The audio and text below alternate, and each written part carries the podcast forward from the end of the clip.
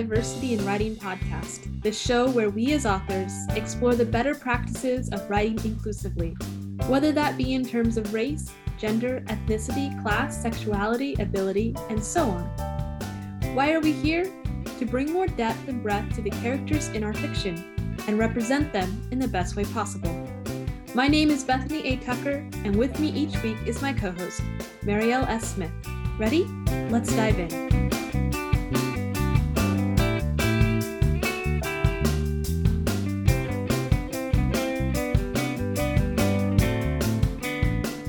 Everyone. Normally I'm saying hi, Marielle, but today I'm saying hi, Luvi. Welcome. Luvi. Hi. If you listened to our last episode with Marielle and I, I said that this episode, my partner would be with me, but not my partner in podcasting, my partner in life. This is Luvi Tucker. He is also an author. I invited him on here today to talk about writing men because I really felt I shouldn't be doing that just on my own. So, welcome, Luvi, and thank you for sacrificing literally hours of your time and multiple weekends to get ready for this. It is my pleasure. Yes, it's my pleasure. No worries. I'm I'm nervous and yet excited at the same time. So, I'm going to talk about you just a little bit. Oh no, hopefully good things. Go on. Luvi Tucker is the author of the book The Visitor. He's written a, a lot of other things. He's into video gaming, he's uh, into computer security. I won't talk about that too much because it's security. I mean, in a way, uh, this is a writing podcast, not a cybersecurity podcast. So I would be, I, I am not prepared to run a cybersecurity podcast. So we'll be moving on from that. But we, I know that you think about story a lot. You actually worked with mythology in your degree in university when you were studying East Asian studies as well as computer science. And we've just had so many really good conversations that helped inform me as I was writing male characters. And then when you were working on your own book and then in life in general, you've been one of those people supporting me in the podcast for the last year and a half, talking about identities and representation. And so when this topic came up and I knew we needed to talk about it, you were the top of my list for someone I wanted to have come on and bring in that male perspective. So thank you for being here. again, my pleasure. Awesome. So I'm just going to preface this conversation with a little bit about where we are. So, Luvi and I are both published authors with multiple stories behind us. We've both been writing for years. Luvi's been writing since I knew him, and we've known each other half our lives Literally. literally actually so but even though we are so invested and so deeply involved in this we cannot account for every single possibility or see every possibility. So we're going to talk from our lived experiences which are very deep. We're both very involved and invested in the topic but we are only talking from the experiences and what we've been able to learn from others around us and our studies if you have a question or thought outside of what we're able to cover today and in the next episode we do together on the same topic, please write in, ask the questions, raise them. This is a conversation and we would like to keep it that way. That's one of the reasons Marielle and I have more than just Marielle and I on the podcast is to keep this open and a free flowing conversation. So we've wrestled with a lot of these questions as a man. I mean, you've told me you have. We've Yes, I I've wrestled with yes. Um, I've wrestled with them as a woman writing men, and we've wrestled with them as a couple defining roles and boundaries and what we want to show up in our work and in our relationships. And as individuals who have lived in multiple countries and wrestled with multiple definitions of masculinity, as we've experienced them literally change from when you get on a plane to when you get off a plane. I wish you all could see Luvi's face right now. I'm very wide-eyed, nodding emphatically. Yes, yes. Do you want to explain why you're nodding so emphatically when I say multiple definitions of masculinity? So based on all the places you know what? Not even just the places we have lived around the world, but even within America, sometimes you get on a plane and the airport that you're leaving, you see different ways that men present themselves, supposedly masculine men, but then you go to, let's say, a different region of the States or different region of the world, get off the plane, go to the airport, and there's some similarities, but you also see a lot of differences in how people or men in particular would carry themselves, how they behave in public. It's like going through a time warp in some ways. Exactly. So, in a couple of hours of talking about how to write men in fiction, there's going to be a lot of different ways to do it. And that's actually something we want to explore and to say is a good thing because there is not a monolithic man. Correct. Yeah. You and I ran into uh, a clip of a guy on TikTok, and he just had this really interesting way to bring up some concepts around masculinity and presentations of masculinity. And let's be very honest when we are writing fiction, we are performing masculinity, whether or not we are a man or a woman or someone who does not define themselves as either. Writing men is performative masculinity. So, this is Marcus territory on TikTok. I do, everyone go look at his stuff. He's a law student, he's been a paralegal, um, he's lived in both Canada and the US. So, he has a lot of perspective and he he gets this comment and he responds to it in a video. And the comment he's responding is to is can you share more about what made you marcus territory more open and receptive to others criticism versus getting defensive and digging into pre-existing beliefs? And marcus goes on to explain that he can remember the moment when he decided to stop being offended by people calling out shitty male behavior he, at this point, had already started divesting himself of toxic viewpoints and old ideas, but it hurt. He he felt harmed or at least offended um, or angry when he saw or heard other people calling out all men for things he no longer did. Going back to that monolithic idea of a man, which doesn't actually exist. But then Marcus came to a realization if this is how people talk about all men, and I don't do any of this, then they're not talking about me. That's Marcus, his, his realization. And Marcus also realized that the only thing tying his identity to masculinity was enabling him to be offended on behalf of sexual predators. That's actually what he said. And he was also realizing he was sick of being car- compartmentalized as a man and not being treated as a full and complex human being because he was limited to this box of what it meant to be a man. So he decided to stop linking his identity to being a man. And he goes on that to explain that trying to keep up a masculine identity might feel like it's helping someone, but it's actually harming men. And you know, he just he kept coming back to this idea of men as a fully complex human being first and foremost before this concept of masculinity and arguing that you know we're harming ourselves by trying to, to keep to this idea alive. So i shared that with you and then you had some thoughts. Right. I i mean i really like the idea that especially as myself as you know a full grown man here that of course there is no single definition or portrait of what a man is or how a man behaves. And when we talk about man, I mean, and it does change from region to region. So, for example, when I was living overseas, when I was living in Japan, there's this idea of manliness, men who wear makeup to accentuate their masculine features, you know, the cheekbones or like their physiques physique or whatnot.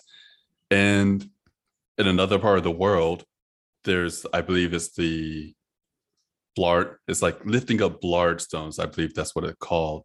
And you have these men in kilts, big buff men. They have to pick up a series of blard stones that are heavier and thick and rounder, not rounder, because they're all stones, like round stones, but they're heavier and bigger with each one to have to lift it up onto these barrels I mean, that's another form of, if you will, masculinity. And in the States, you have hot dog eating contests. And some people seem to revere that, but, you know, to each their own. So, yeah, masculinity changes based on where you are, the culture. And we're going to talk a lot more about that as we go on, elaborate a bit more.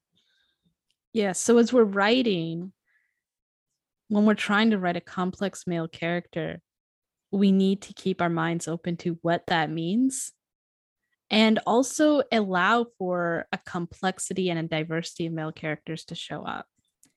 And it's going to make our books better. yes. In your own writing, you have quite a range of male characters, which I have enjoyed reading. Thank you. I I tried hard. You did. I got to see almost all of it. So we also experience and ourselves because of where we worked and lived have experienced a variety of definitions of masculinity based upon class.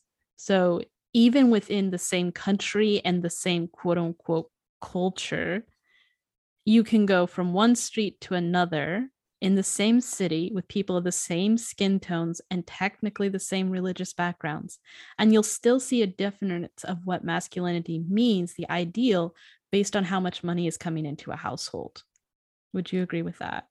I would. I mean, it's it reminds me of when we were living in Chicago and we were staying in a pretty well to do, affluent, very affluent neighborhood for anyone who might know is called Lincoln Park.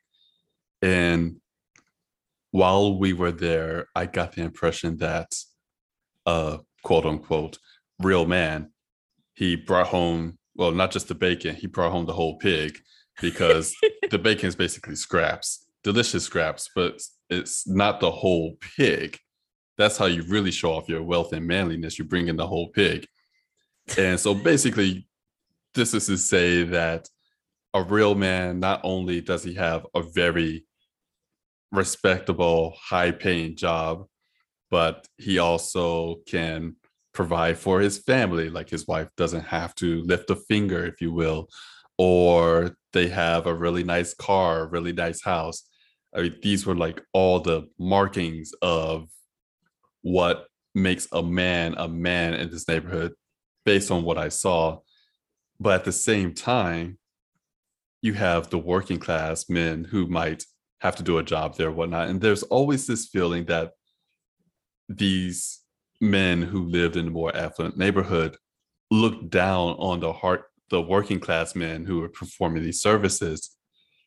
But if you go to a different part of the city, let's say Humboldt Park, which is about which is west of downtown Chicago, um, the working men are probably laughing at the Lincoln Park men because they're not quote unquote manly enough. You know, these men don't Can't know how do to hard labor. they don't know how to like take care of their car or stuff like that. Or oh my gosh, they can't fix the plumbing in the bathroom. It's it's very subjective. And as you said, it depends. Like it can be the same race, same city, same religion, and yet they have different ideas of what it means to be a man. based on where they're at. I cannot get the song I'll Make a Man Out of You out of my head right now from the original Mulan movie. I loved that movie as a kid. I still do wanna- actually. I kind of want to see it again. And I I still can't decide if that song is problematic, mostly because the the lyrics, if you just listen to the lyrics, feel like they could be really macho. Hmm but the girl and all the guys with different body styles if you're watching the movie while the song's being sung they all actually achieve the standard set by the singer. So i love the song even though it feels like a very complicated love. Yeah. Or it just goes back to the idea that there are different definitions of man. Maybe the song was using man in different contexts throughout each part of the song, but I don't work for Disney. I don't know. And because I don't work for Disney, I'm actually not going to read all the lyrics of the song off. I don't want them to come after me. No, they have an army of lawyers led by Mickey. Mouse himself. Yes. So let's let's get into this. So I've asked you to be my co-host for this mini series uh, because you are a man, and I know you're Yes. self-reflective, and you're an author. So are you ready to represent all men everywhere? Well, I did win an election not too long ago to represent all men. Landslide. There was only one dude who didn't want to have me represent him, but he lost. So I now represent all men. Yes, I'm ready. because we have an actual democracy and we really did pull every man on earth. Every last one of them. So before I start cry laughing on this thing, seriously, that's the point though, that there's such a breadth of male representation. And we're going to dig into a lot of it and try to bring up some points and definitions and examples to help. But there will always be questions left over and research that each of us, as we're writing, need to do to carry out personally. But as always, as you're working with these questions, um, go ahead, write us. Uh, even though Luvi's not on our normal rotation, um, I will pass your questions along to him if you like. He has agreed to let me do that. Yes. I hoping I do not regret this, but I don't think I will. No one's going to ask me weird questions. I hope. Any weirder than you've already had in your life? I could tell stories about the questions we've got. Take the fifth. you were a black man living in China with a white woman. Let's just start from there. I'll take the fifth. I love you. I love you too. So, we're going to start with what we consider common but unfortunate advice. And we're only bringing it up because it is so common, because in our daily lives and in our lives as writers and individuals, we get this advice, see it so often about representing men, about writing men. And we really do not want to make fun of any of the blog writers or authors we're about to mention. We don't consider them to be egregiously off course in general. They are a product of their society and they're doing the best they can where they're at. But we are going to wrestle with the issues that they bring up because they need to be wrestled with. Like someone said to me recently, if you didn't want anyone to respond to what you wrote, don't put it out there. But we can respond to it without saying that these people are bad. We just want to wrestle with these ideas that they've placed out there. Yes. I will do my absolute best to be as objective as possible for these blog posts and the people who wrote them. All right.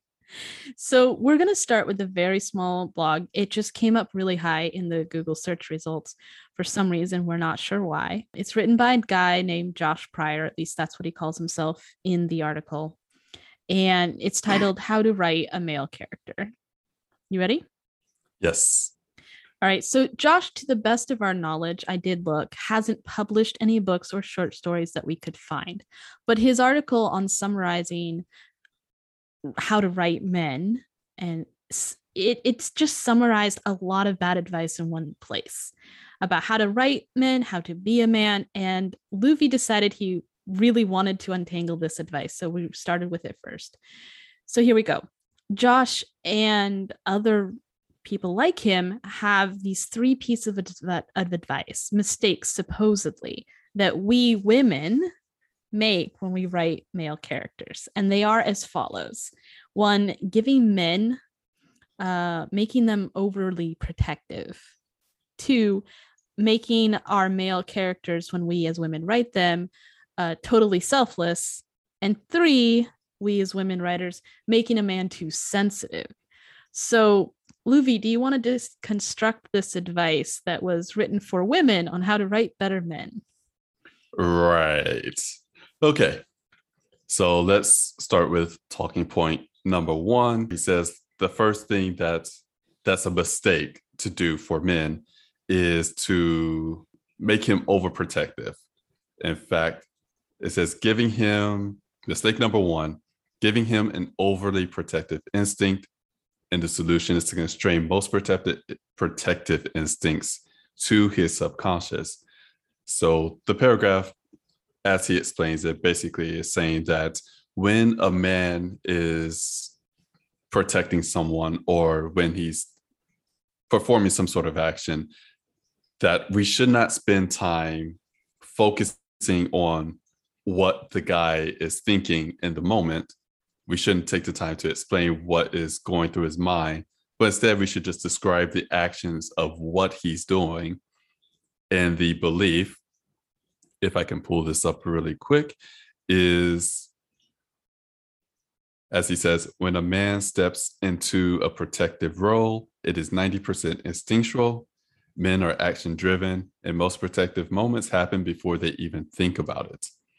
So for me as as you know i write male characters in my stories.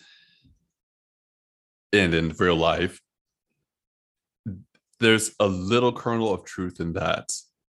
But i also believe that you can take the time to describe what is going on in a man's head as he's rushing to the scene or trying to act fast.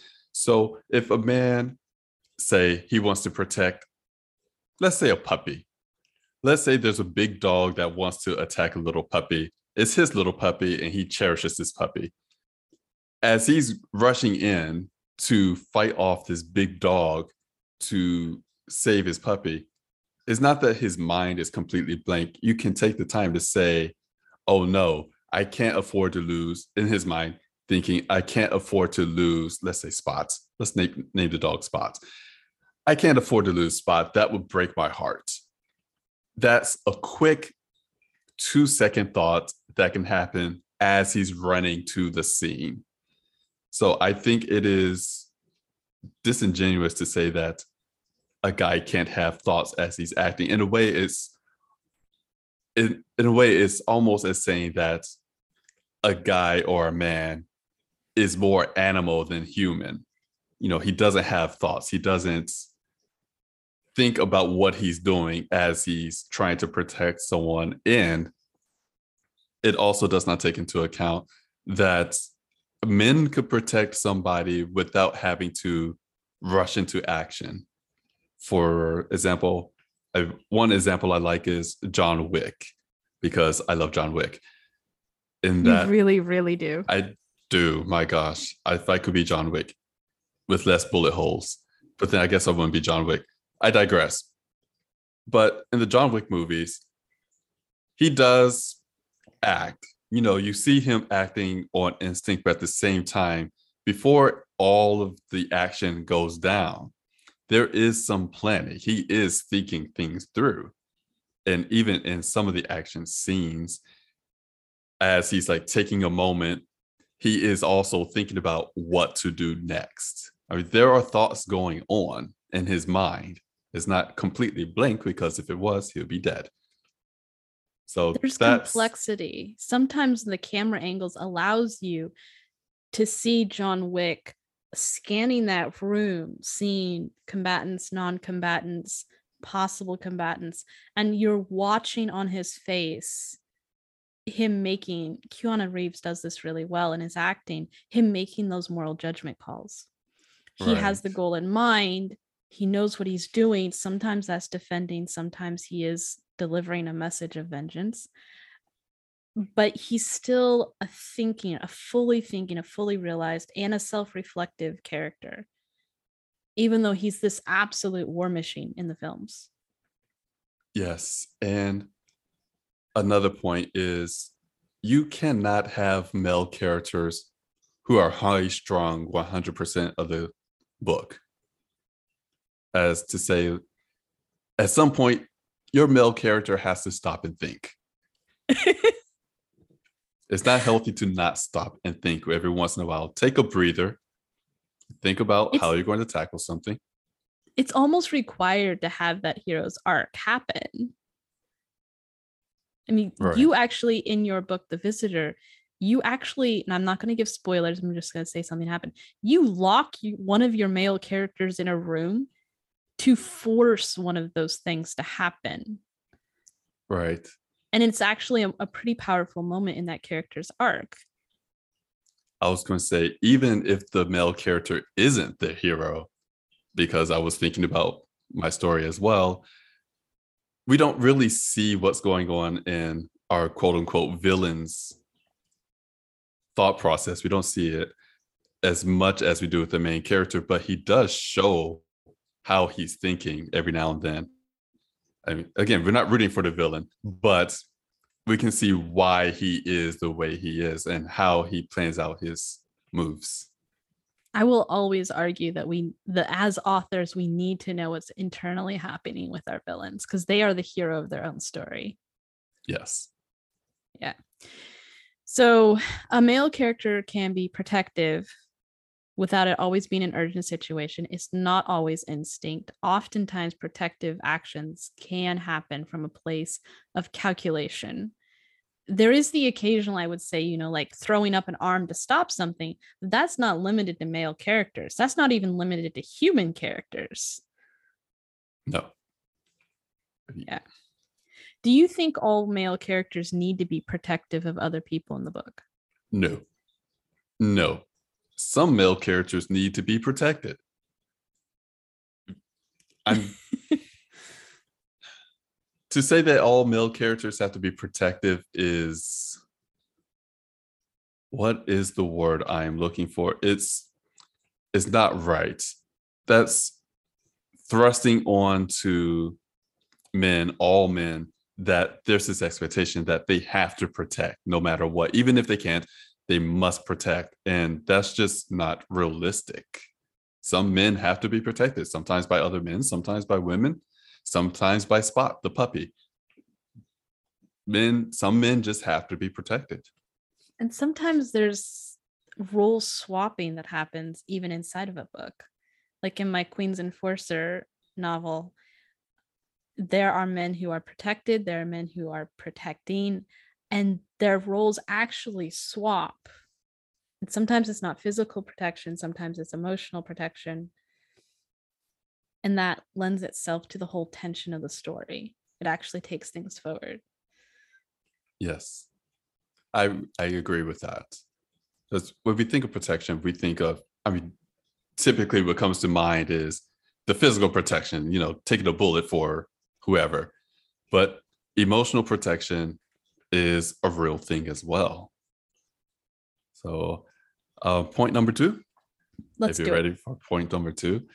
So, according to this blog post, mistake number two is making him, your male character, totally selfless.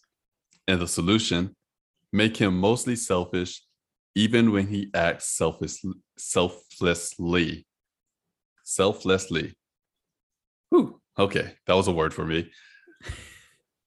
For me, this point of the three points, I felt that this point was his best point for writing male characters, but I still do not fully agree with this point. It's it's complicated. Suppose, yes, it it depends what is your definition of acting out of selflessness or making someone selfish. So in the post, he said that, let me see if I can find this really quickly here. Uh, to paraphrase, that people do not, especially men, do not act selflessly. There's usually something that they're expecting back. And I would argue that as a male myself, that there are times I act selfishly, selfless, selflessly. I cannot say that word today. There are times I'll act selflessly because it is simply the right thing to do and not expecting some sort of reward or compensation back for it. Because and, it fits your moral code. Right. And I do not believe I am an oddity in this regard. I believe that you can have male characters who act a certain way simply because it is the right thing to do. Now, with that said, I will also say that even if someone is acting because it is simply the right thing to do, it doesn't mean that he has no qualms or no conflicts with doing this action because it is simply the right thing to do. You know, you can have a character, a male character who may not be happy doing the thing he's about to do, but he'll still do it because it is the right thing to do. I mean, that's actually some of my most fun watching. For example, in the Naruto series, there are a lot of characters that do the right thing and they're really mad about it. And it drives character conflicts in a way that almost nothing else does. They're like dragging their feet, yelling and screaming, but when push comes to shove, they're going to do it because that's who they are. Right. And there is another aspect to this point that I want to touch on, which is some people, I guess this goes to the definition of what do we mean by being selfless here. Some people will do good things or help others because of altruism. They might be slightly addicted to feeling good about helping other people. One could say that is being selfish. I suppose that is debatable. But to say that men have to be mostly selfish it feels it feels wrong to me it feels somewhat disingenuous because the motivations for our characters men women and otherwise eh, is complex there's always multiple reasons why they do things and to oversimplify the reason that any character say a male character does something it kind of leaves them feeling kind of flat as a reader. Right. And it's, I would say, eh, you and I were talking about this earlier. And at one point you said, just give your character a motivation for what he does. And I would say that's better. That motivation can be selfish or altruistic or codified, or he expects to go to Valhalla after he dies. So it doesn't matter what happens to him here. Mm-hmm. motivation is definitely I feel a stronger point and explaining why someone acts the way they act. And, you know, you don't have to go into a whole backstory of, oh, this is what happened in his past and this is why he's driven to do such and such. I mean, you could touch on it, but. Or you could leave it a mystery for a while. or you could leave it a mystery for a while, but being completely self, being completely selfish or mostly selfish, it I feel that takes away from the male character unless your male character is actually that selfish. And people tend to not like selfish characters unless you're yeah. doing some sort of a comedy drama where the main character is this self selfish hero. He only saves people as long as they pay him or something like that it's it can be used for a villain but almost always there's like a mental health aspect involved or a trauma involved or the villain decided to check out from humanity because they're so angry at humanity or there's been othering that's taken place like a character realizes that they need to be 100% selfish because no one else is looking out for them because they are other to their community etc and then selfishness will show up more naturally and be a, like something that drives them.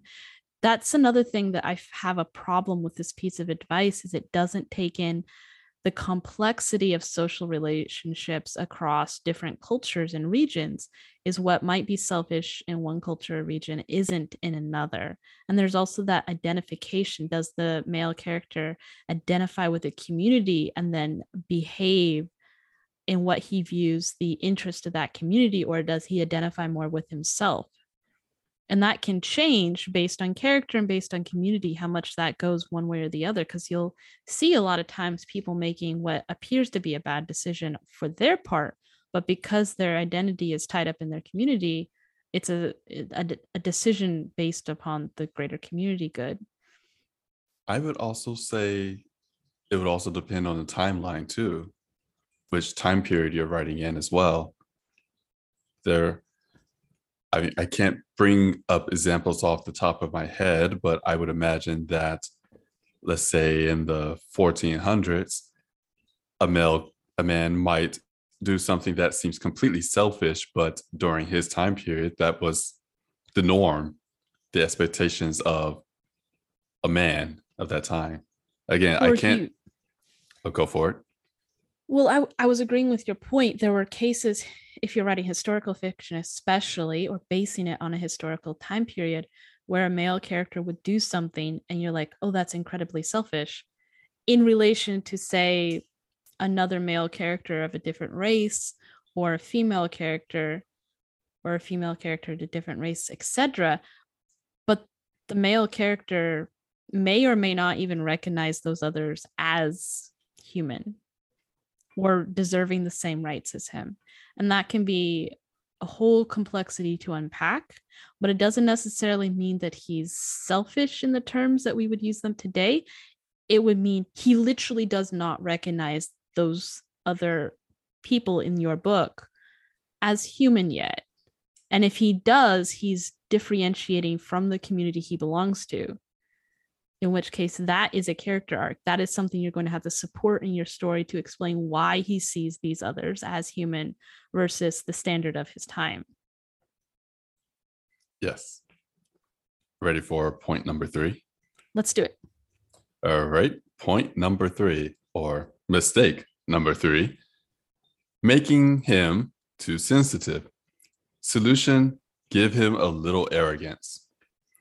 This one, I feel this one touched a nerve with me the most. And if I can quote something from that point, let's see, to quote from, let's see, it is challenging to execute the sensitive male correctly, which is really what I'm addressing here. It's too easy to wander into sissy territory. And unless your character actually is a bit of a wimp, it makes it harder for the reader to like him. I, my hot take, and I try to generally avoid them, but is to say, what? We can't write sissy characters? I, my belief is there's just the idea of wandering into sissy territories. Like I feel that it's harder to wander into sissy territory if you're making your male character sensitive. I could be wrong. I admit that I could be wrong. I am no expert by any stretch of the imagination, but I think a man crying does not make him a sissy. Let's. Sissy is one of those words which I actually highlight as problematic. Let's actually define what sissy character here probably means.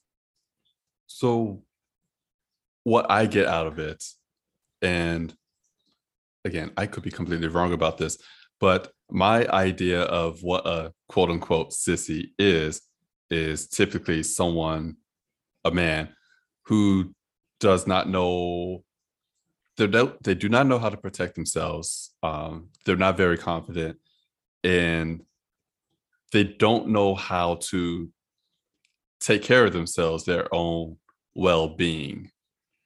That's been my definition of it and again i will admit that i haven't dwelled a lot on expanding that definition or really honing it down Okay, I've spent a little time on it. Um, and sissy is complex in terms that there are some people reclaiming the title, much like the word queer was reclaimed. Mhm. There's some movement to do that. So it's a word that I'm like hesitant to say don't use it because some people are reclaiming it and I want to respect that. But also, it's a word that, funny enough, me as a woman had used against me like, don't be a sissy, Bethany. And I'm like, it, it meant don't be overly emotional and weak. And, and applying it to men, which has happened in front of me, is even worse. It's implying the way I've seen it used is implying that a man that can't hold it together and emotionally handle his shit. there's definitely a sense now i grew up with the word in the 90s as a young lad exploring the world around himself that sissies are not worth it. Like there's no worth in being a sissy. Oh, I've And- definitely heard the old don't date a sissy kind of thing. right. Just there's just this idea that they're not worthy of respect Yeah. So expressing emotion shouldn't automatically put you in this category. It should not. If a man wants to cry during a funeral or a movie, a chick flick, if you will, that is his right to cry, bawl his eyes out, and say it's so beautiful and not be a sissy if he does not identify as one. He should be able to have a bicycle crash, sit on the ground, and cry over his broken bike and the fact that he's got his arm cut up and still not be considered unworthy of respect. Right. And I've seen plenty of men refuse and plenty of characters be written as like, I have a bullet through my shoulder, but I'm not crying because I'm a tough man. I'm like, you're in shock. That's what's happening. That that is different. That is absolutely different. You should go see a therapist about that. But no, I agree. I think if a man has a single tear in his eye, that does not automatically make him a sissy. And you know what? Even if it did, so what? I really do appreciate that there is some amount of movement for the idea that, you know, strong men cry. Right. And if you go back to ancient mythologies, even some biblical stories or um, stories that uh, come out of the Celtic era, even stories that come out of uh, Chinese or Japanese mythology, you do hear about warriors and kings crying. It's a bit more recent, this idea that men don't cry. Right. And you know, maybe it's possible. Well, it's already happening that we just have to redefine what it means to be a sissy for men. You know, if expressing your emotions should not automatically or showing vulnerability should not make you a sissy automatically. Um, and I believe I believe that also restricts how you can develop and grow your male characters.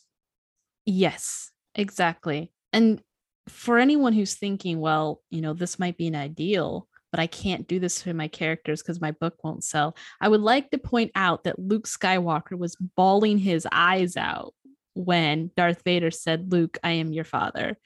And no one thinks that Luke isn't a strong character. Okay, no one I know.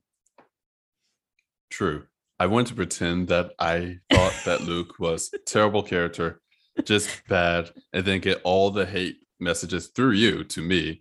But no, Luke, You you you can't do that. I cannot. I cannot. And you know, another person, and I think maybe a lot of people don't think about this off the top of their head, is Deadpool in the second movie. He definitely shows vulnerability and emotions and just heartbreak when he lost Vanessa. exactly. For those who did not see the movie, don't worry, it's not a spoiler. You see it in like the first five minutes. But he does show vulnerability. And then he goes out and murders everybody. But he does show vulnerability. part of the magic of Deadpool is how femme and masc he is at the same time, how vulnerable and kick ass he is at the same time. He can be crying about how terrible it is to lose a friend and still mess you up with those two blades of his at the same time. He does not compartmentalize. Yes. his vocabulary is pretty amazing. Yeah, I think going back to the word sissy for just a second, it seems to be anything that would suggest that a man is feminized. And that's the insult going on, actually.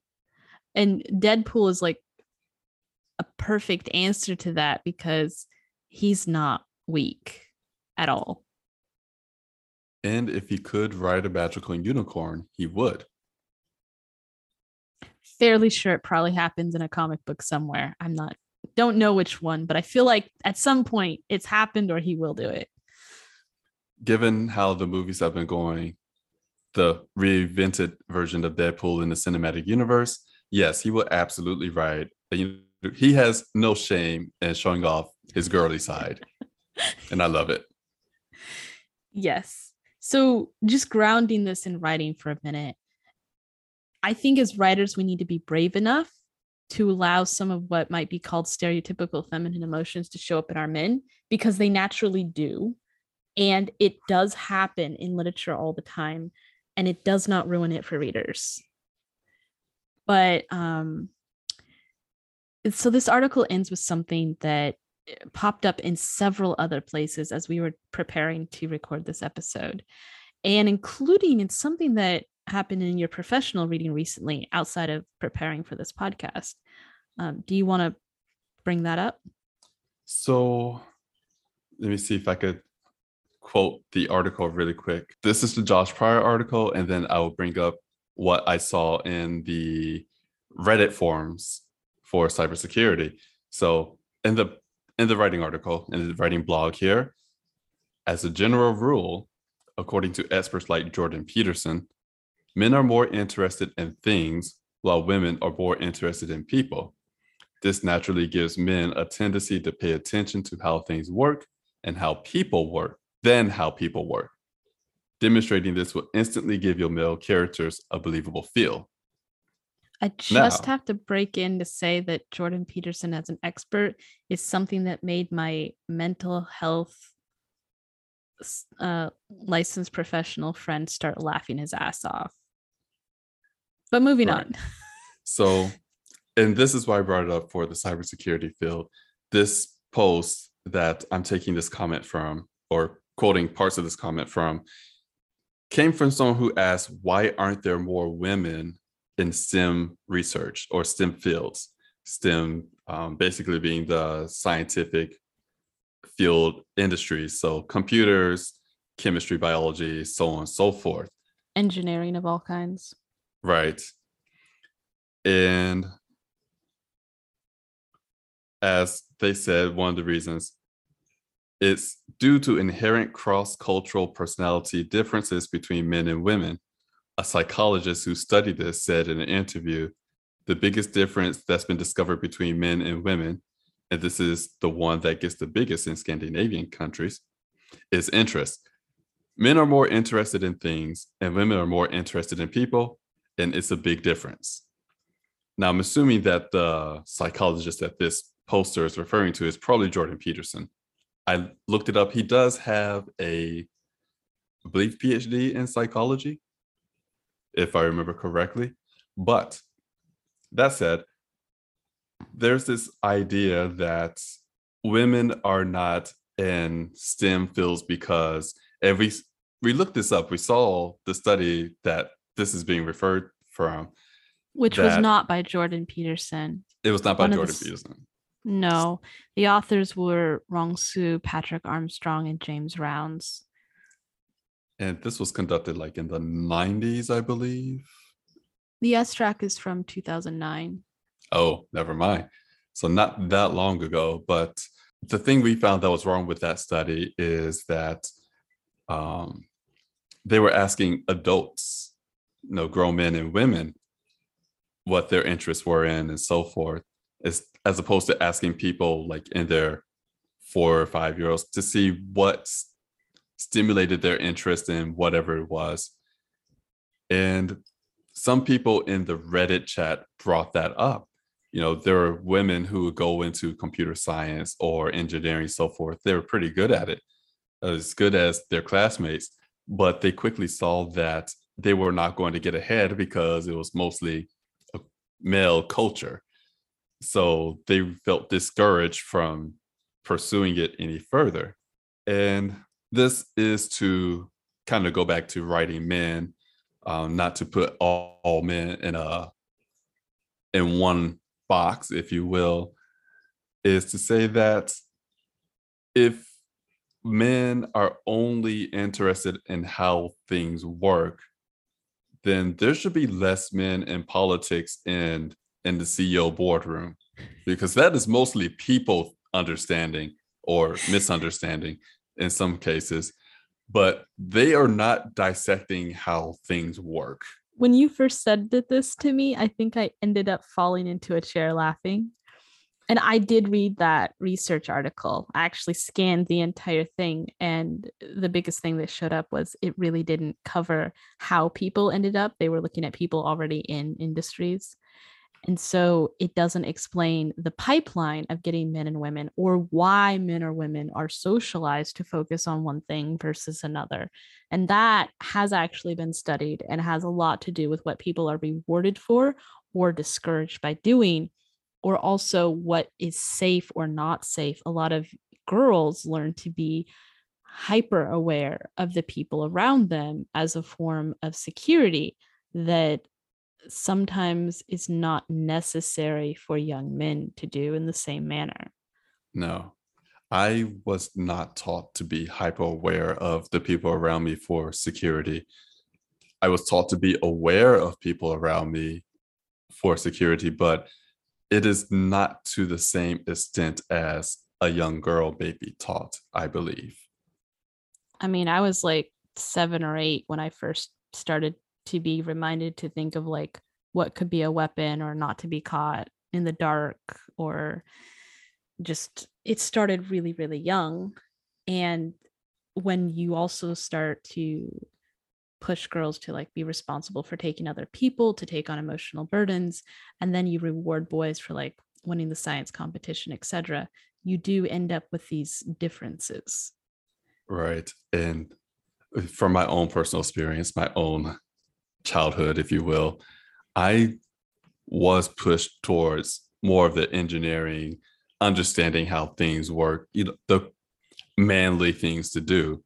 So, you know, you have to go out and mow the yard. You have to use these tools to put this shelving unit together, so forth. And as a child growing up, I didn't have an interest in these things even though I had an interest in Legos, but I didn't really have an interest in learning how motors and all these other things work. That came over time because curiosity.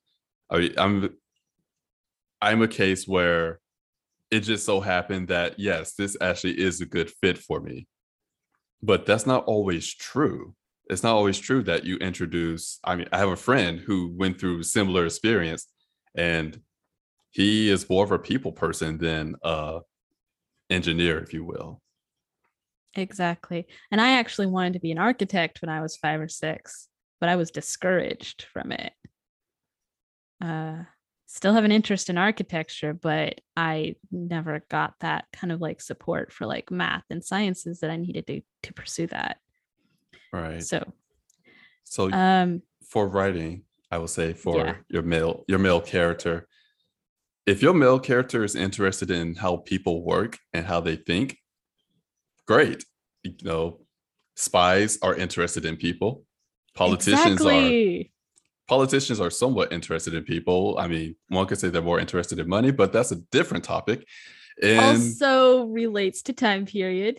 and relates to time period. It's the idea that men are interested in things and women are interested in people is outlandish.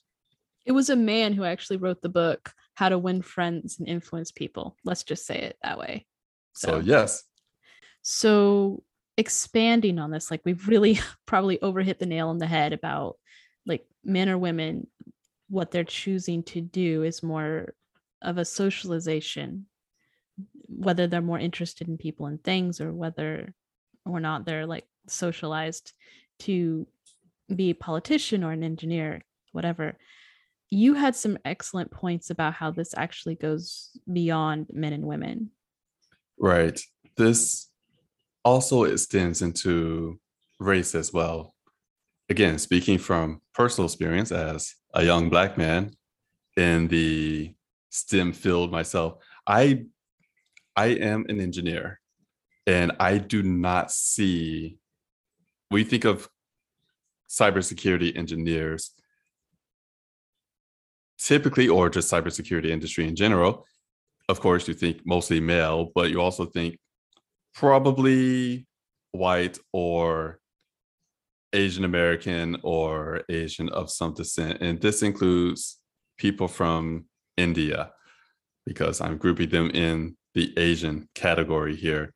I mean, as a broad, very broad term, but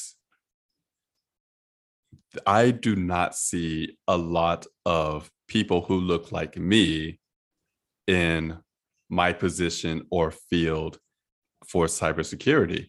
And how this all relates back to the difference between men and women and entering STEM or being more interested in people versus things is, as you said, there's some conditioning going on from a young age. Are you encouraged to go into the sciences or are you encouraged to go into the arts or are you encouraged to work with people? But also, there is a question of resources and access to those resources. I mean, how I mean, we hear often about how different schools get different resources and you know there's students sell the whole zip code thing and whatnot but is to say that women people of color so forth they're not in this industry simply because they're not suited for it they may not be in this industry as much as you like because they didn't have the resources or the training or the encouragement to enter this field. And I believe that can be applied to how we develop our characters and our stories. You know, what resources were available to them? What were their options? If they were more likely to go on a track to work with people, let's say their parents were more humanitarian aid workers and they pass that down to their children, then yes, it's very likely that you can have a male character who's going to be more interested in working with people as opposed to cobbling up together a machine. So, really looking here at how we develop the backstory of our characters. We can write anybody doing anything but we need to account for it in some way. There needs to be a storyline, and we need to anchor that together instead of simply ascribing a trait to maleness or non maleness. Yes. Yeah. Also, so, if I could just bring it up really quick, go for it. Hidden Figures. Yes. The three women in that movie computer scientist, engineer, and super smart mathematician. Exactly. They were interested in things. They were very interested in numbers. They were very interested in doing things with those numbers. Um, so, as writers, when we sit down, we often want to expand. We often want to do things with our characters that haven't been done before. We're trying to keep things fresh. We just have to dig into that backstory a little bit deeper and remember that our characters, even our male characters, especially our male characters, do not have to be locked into a box of whatever maleness is the first thing that comes to mind. I loved you brought up recently The Godfather. Right. Right. This goes back to things versus people. But, you know, Marlon Brando's character, who played the Godfather in The Godfather, I would assume that he could not be the powerful mafia boss if he did not understand people. I don't it's been a while since I've seen the movie, but I'm pretty sure that he didn't take apart things and put them back together and figured out how they work. He was not a hacker by any chance. He was a mob boss and he understood people, he understood who worked for him, and he used that to his mm-hmm. advantage. I mean, the whole movie is really about understanding people. I would say he was arrogant though, but not to the point where he lost everything through his arrogance. Right. There's there's a little bit of arrogance there, but he he's a mob Pride. boss. he's a mob boss. Like that's kind of that kind of comes with the territory. But yeah. another example would be The Wolf of Wall Street, Jordan Belfort, who is played by Leonardo DiCaprio. He's also a person who, well, manipulated people, but he understood people. He understood that people wanted wealth, that especially fast, fast cash and power. And he used that to his advantage as well. Do you think that some people can under that some characters can understand people really well in certain ways, but totally miss other parts of hum of the human psyche? That's a tough one. I Because we've would been- say, oh, go for it. because the godfather understood concepts like family and loyalty and motivation it's been a long time since i saw the movie but that's what i remember and the wolf Mhm. of wall street i remember that at some point there was a realization that wealth wasn't enough there was an emptiness that some characters experienced Right. This, in that case, I will say yes, that men and women can understand people on one level and not the other. This kind of reminds me of the saying that um, if you only have a hammer, all you see is nails, that kind of thing. Whereas you could take nails and put them in a forge and make jewelry out of it, as opposed to just hammering it down. Um, so it, the wolf of wall street understood greed and fear and want but maybe not understanding the human psyche's ability and capacity for say peace and stability.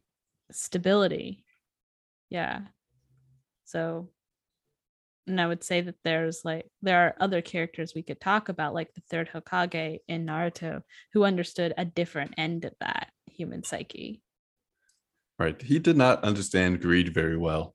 he did not that was almost a character flaw Almost. almost like he could get it but sometimes he had to be reminded of people are going to do this just for greed Mm-hmm. all right so i think we've really made this argument for the complexity of the male character so far and um, are you ready to talk about our next blog article that we found to be a really good jumping off point Yes. Quite right. ready. so continuing on and exploring what others are saying about writing men healthfully or non-healthfully we're going to quote from randy Ingermanson's blog because he wrote an article that included a lot of stereotypes that we run across in a general way and he wrote them out very clearly for us to untangle and while we do disagree with him a lot we're also going to say that he made some really interesting points and we appreciate him for contributing to con- the conversation in such a succinct way. A lot of people ramble and he just he just did it in a very succinct way that I appreciated reading. So quote 1 um he wrote in his article he says I had always assumed that women understood men. We are after all pretty simple. Generally we say what we mean. Guys don't generally try to lay down a trail of hints that have to be figured out. End quote and he goes on to explain like to give an example of a guy complimenting a woman on her hair and the woman thinking that there are all these different hidden meanings from you know your hair normally looks bad to i want to fuck you that the woman is thinking the man is saying and the man's not saying any of that and i read that and i immediately no offense to randy but i immediately called bullshit men lay trails of crumbs all the time. I know I do. Some men are blunt, but a lot of times men do not say what they mean. I also took I also took issue with the fact that people like Randy in his blog post wrote that men are simple, like we're simple creatures. And I feel that simple does not have the connotation that we think it should have. Simple kind of implies that, again, men are animalistic, they're driven on instinct, they are, in a way, dumb. Men are dumb. And that's not true.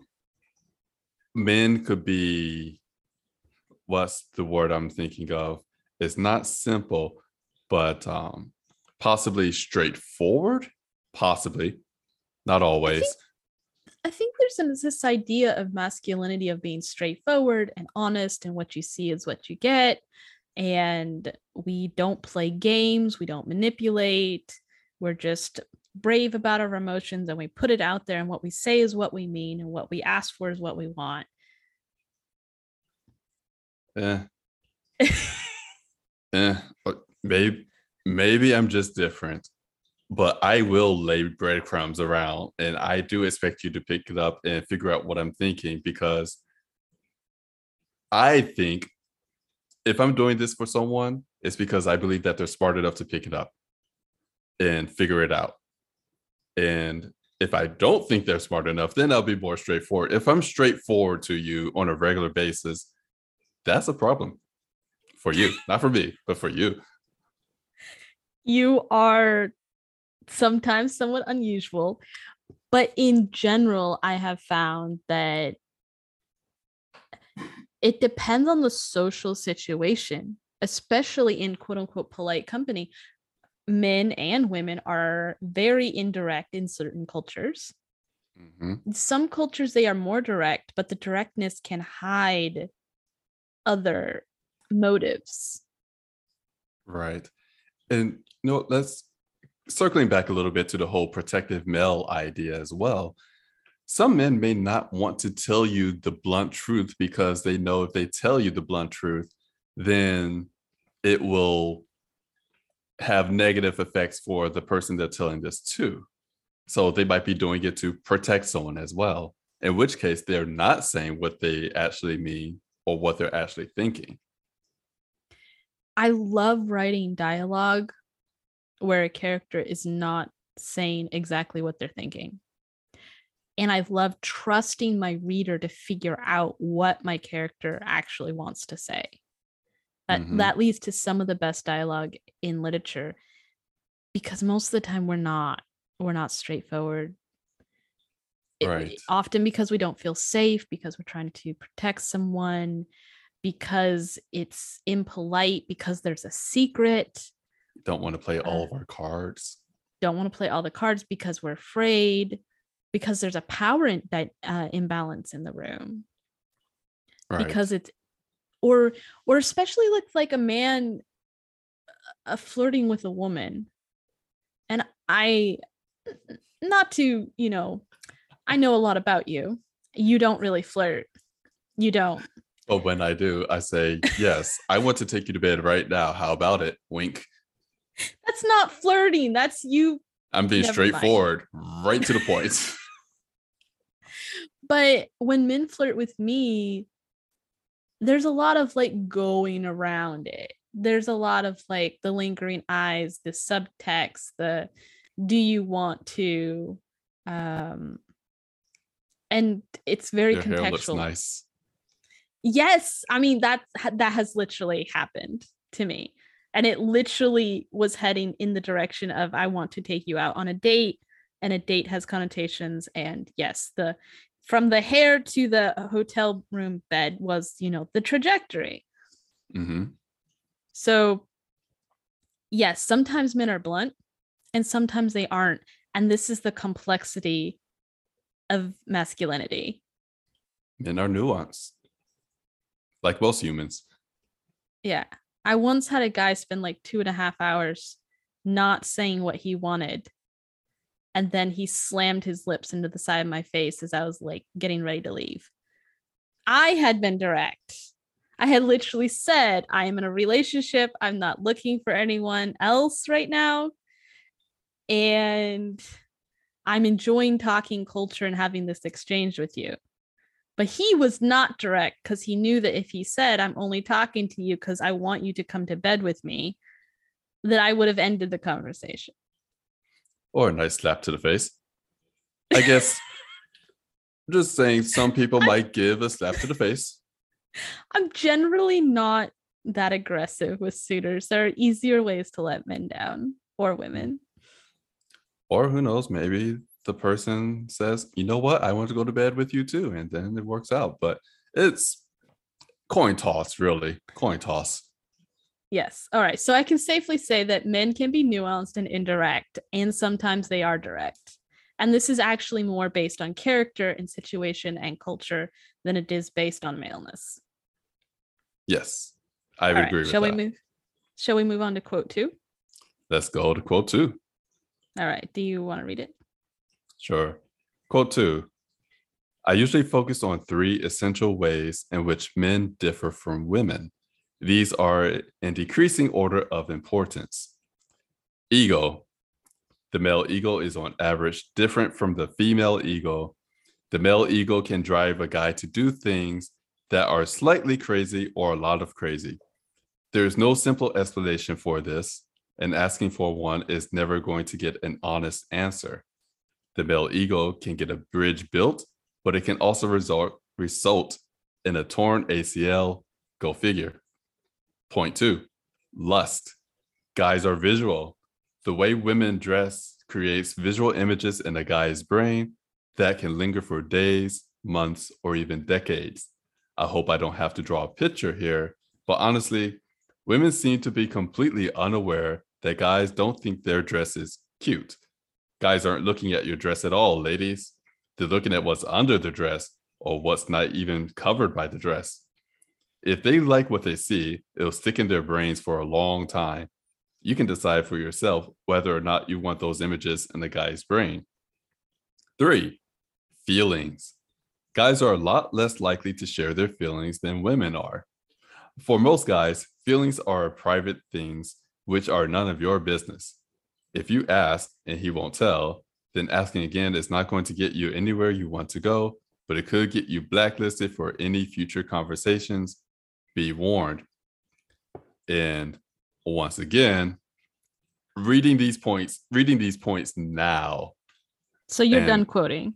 I'm done quoting him. Sorry. I'm done with the quote. This is now my hot take, my very hot take here. I feel like I feel like a dog that's not housebroken based on his descriptions. It, it makes me feel that you know I have this huge ego that I that controls me. If I see a pretty lady on the street, I have to hump her leg and I can't talk about my feelings whatsoever to the lady I just humped her leg for. It's I don't know. I think I'm gonna get spayed or neutered. I I don't know for sure. Yeah, I'm gonna stop you right there. You seem very offended by this assessment of masculinity. It it is because I don't think the male ego gets a bridge built. I think a desire to not have to walk around the long way and just want to cross over the river or gorge or highway gets a build bridge built. I think necessity facilitates the building of a bridge. The torn ACL, okay, that's possible. I can see ego causing a torn ACL. The It's two not- that oh go for It's it. It's not just a male thing that'll get a torn ACL. Like us women are completely capable of that level of ego. right. Ask me how I know. maybe later. However, the two points, the two points that really made me feel like, my gosh, it just makes me feel like I'm some sort of animal. The idea that guys are very visual. I it's true. I think most people are very visual. That's why we have eyes. But the fact that when we see a pretty person or a cute dress, we're not looking at the dress. We're looking what's underneath the dress or what the dress isn't covering. Like that is not true for all guys. For me, if I say dress is cute, it's because I actually think it's cute. Or if I like somebody's socks, which I said to a girl at the climbing gym not too long ago, uh, she has Zelda socks. I loved it, but I don't remember what she looks like. She did not linger in my thought for my head for days or weeks. or Only her socks. Only, Only her, her socks. socks. I remember her socks. I don't remember what she looked like. Men, men could be lustful. Women could be lustful. Lust is just a thing. But if a guy says, again, if a guy likes your hairstyle and he says nice hair or nice dress, that might just all that it might be. You don't know. He could be a fashion designer for all we know. Or maybe he likes the colors. Or maybe he's not saying what he's actually thinking and he's saying that I would love to take you to bed. It nuances again. Just like me talking about the hair compliment. Right. It could be either or. And some guys actually have a mental process where they're not driven by images at all. Like that's neurodiversity. yeah. And like It- for example, I'm I'm going to get personal here for a second, but you do not notice when I lose or gain weight. We're talking about large amounts of weight. It's gradual. If it happened all at once, then maybe I'll notice. Maybe gradual- Gradual, I I do not notice it. you you don't notice it even when we've like traveled and I've like gone up or down 20 pounds, which on a person of my size is a lot. You don't notice. I do not. Nowhere near the amount that girls seem to think about our weight. For me personally, and this is for all the ladies and guys out there. Me personally, I tend to focus on the face. So body types, their bodies, they, they typically have all the same anatomies, but I tend to look at the face a lot and tend to be attracted to face because that's the area I'm most likely to look at as I'm talking to people. So And there are some guys who have told me that they're much more motivated by different parts of the body other than the face. It's a complexity. So the danger here isn't so much of writing a male character that's visually motivated. The danger is writing all your male characters to be visually motivated in the same way, thinking that that's just because what that's what men do. Right. All men, when they see a cute dress on a girl, they're like, "Yep, nice figure underneath." Hmm. That all men, all men do that. Yep. Some men have no idea what female clothing is covering. Hopefully, skin. I. yeah.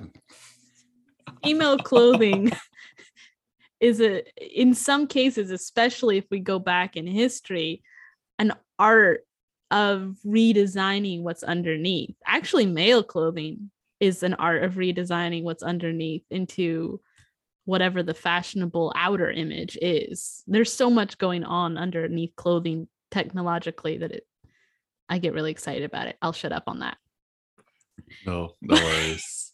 well, third point.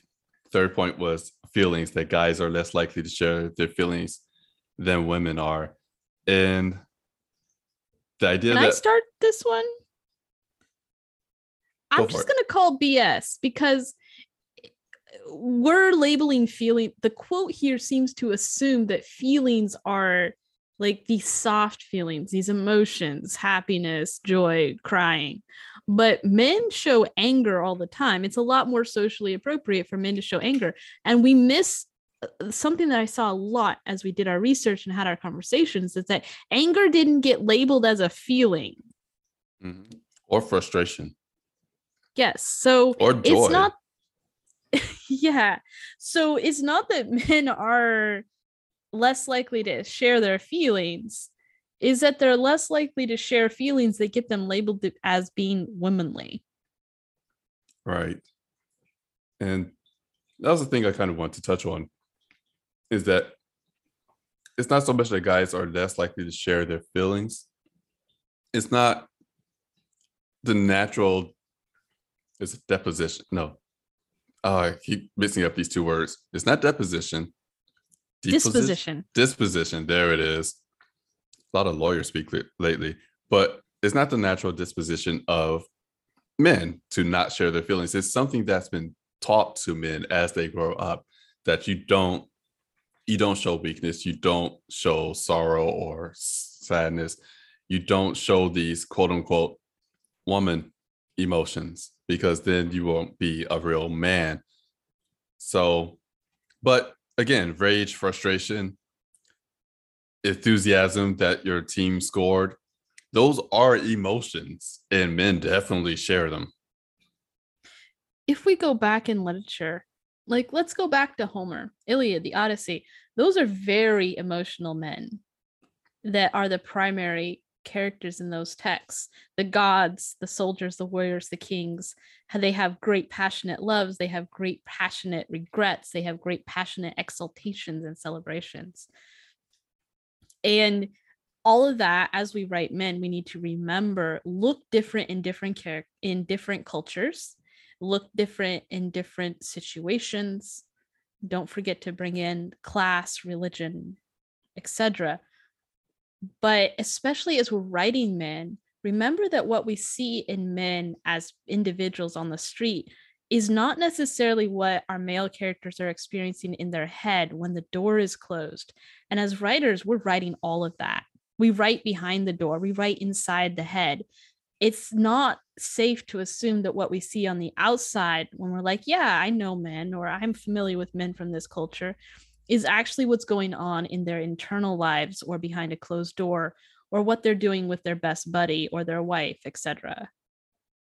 Right. And going back to writing again, you know, men expressing their emotions and so forth.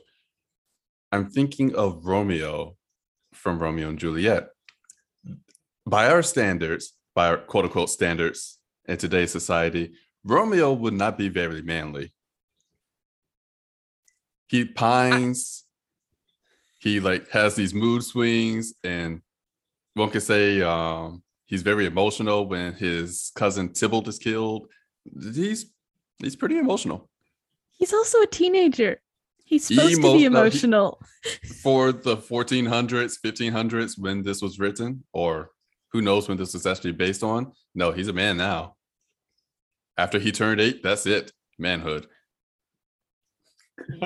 All of Shakespeare's plays has highly emotive and emotional male characters. And that is one of the reasons that his work has endured. Like he wrote comic book characters of his time, like these extremely vivid, emotionally vivid characters. I All agree. Right. Do we have anything else we wanted to do talking about Randy Ingerman's article, or are we ready to move on? I do want to touch on the idea that this article was written in 2010 or is it 2009? 2010. And I feel I feel the advice that he gives in his article for writing men is certainly a product of the time. I feel around this time, the idea of what a man is or the ideas of what make a man a man started to change at least from my perspective. And it seems that he's describing what was considered the norm back then of how society views men. And he was giving advice based on these expectations that society had before you know we started to question these expectations on a larger scale I do think Randy was very genuine and came from a well intentioned place as he was writing this article. Mm-hmm. And that brings just another layer of complexity in. As we're writing, we have to remember that our characters come from different generations with different expectations. That may not stop what we actually view, what the character actually experiences, but it may control the narrative of how other characters judge him until say there's a character arc or someone can like break through that facade of what an expectation is. Because people are going to feel whatever they feel but it may not be okay for them to feel that. Right.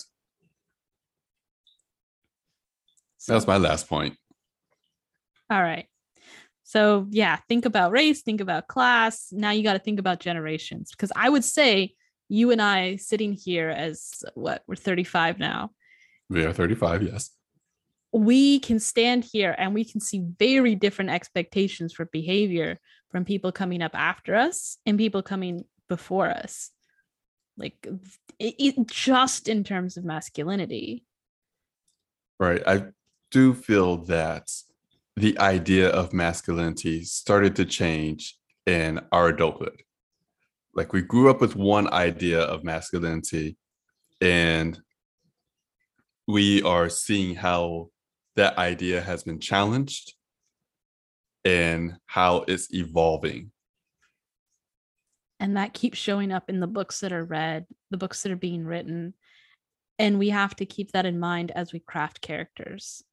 Yes so we have this article by robin woods um, published in 2016. I'll let you take it out. Okay, so this article is called Writing Male Characters. And one thing I liked about this article is it points out that the ideal male is fiction, that this concept of the ideal male is what we believe a man would do or should do in a given situation. And as men, we tend to compare ourselves to this ideal male in our head. Yeah. Woods has some of the best graphs of using masculine standards as a prop propeller that I have seen written in our research for this episode. So I'm just going to go ahead and quote from his article. So this is by Woods. Safe truths like men can't process their emotions are inaccurate and worse, they're useless to authors. Instead, consider that men have been told that not engaging with their emotion is a key to masculinity. A male character who just doesn't have emotions is a joke, less than two dimensional. More interesting, more realistic is the character who has strong emotions but suppresses them and then why why he does so or the character who has rejected the masculine standards and chosen to express what they feel. As a personal aside that would go back to the tiktok person we talked about earlier in this article. Mm-hmm. so going back to the quote consider also the character who tries to suppress their emotion but fails or the character who has suppressed their emotions for so long they have troubles bringing them to the fore this complexity and breadth of possibility presented allows for masculine characters that some might call sissies to exist alongside hardened and battled characters like you find in the 300 films. So, this is what I'm saying myself. Um, so, to understand that there are these failures and these limits, and characters trying to live up to a standard that we as authors understand exists, but hey, standards are fictional. Like, real people don't live up to them um, so our writing is a reaction to the construction of masculinity. And all of these characters are still men. They're all valid characters to write. I know for me personally, and one of the reasons why I really like this article is if everyone wrote their male characters to this ideal standard the society holds for men or male characters, stories would become boring after a while because you know exactly how a male character is going to respond to a situation. You know how he's thinking, you know what he might do. It's there's no mystery there, if you will.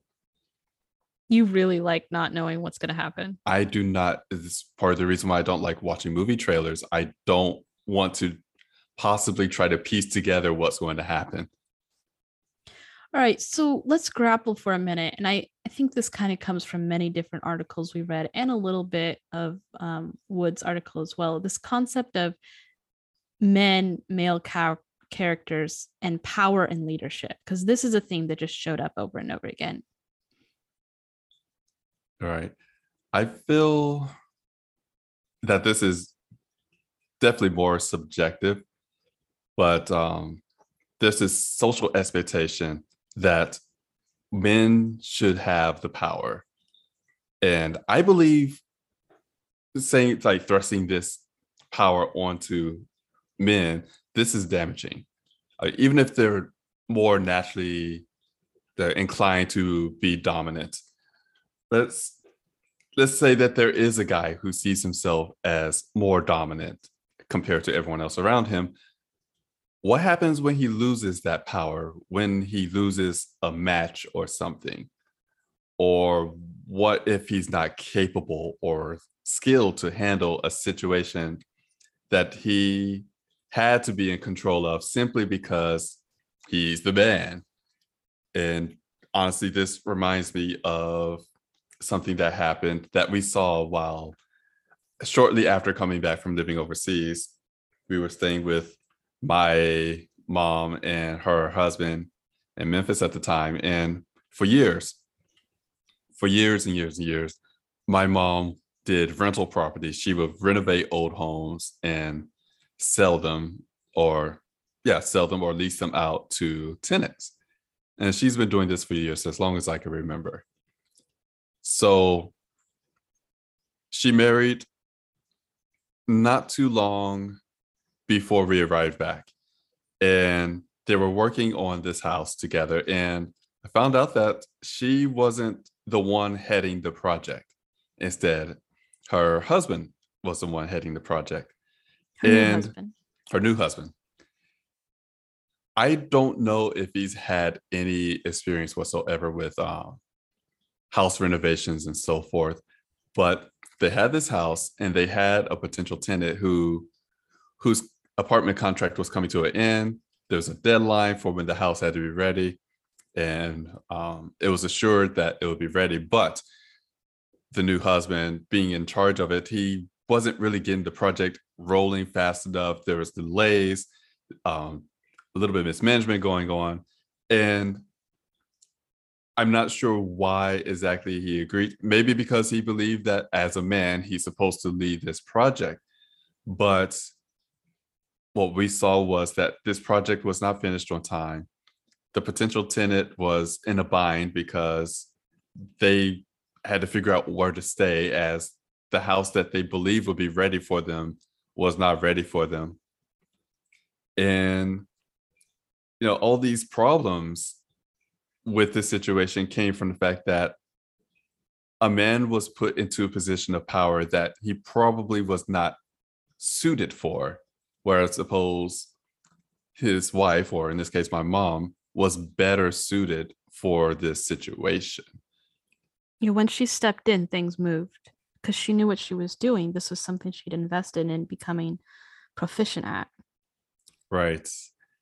And and on top of that, you know, when the wife comes in and starts moving everything and things are now getting done, what what does that do to the man the male psyche? Does he believe that he's a failure? Does he believe that he's not worthy of his wife's love because he didn't perform to this standard of you know being in a position of leadership and being successful I think as writers, we really need to make space for characters who are male and not in leadership and not in power.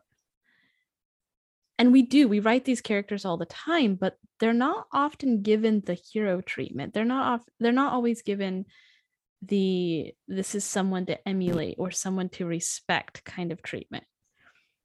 And right they also rarely get to be a romantic lead, which kind of breaks my heart.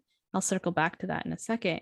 I'm going to bring up a direct answer to what you said. What happens to a man who loses and say that the movie Gladiator starring Russell Crowe, Russell Crowe's character Maximus, he loses everything, his family, his rank, even his freedom. He's sold as a slave. And an insecure man would view himself as a failure for losing power and public adulation, losing everything in this case. But Maximus is an example of a man who was truly a leader without craving power. He had dignity in all the positions he held, even if the positions themselves did not have dignity. And that actually led to natural leadership because he was a natural leader there were other characters in that film who were not natural leaders but still had dignity in any position they held and this is a, a complexity of writing where power does not have to be attached to a male character for us to still write them in a way that is desirous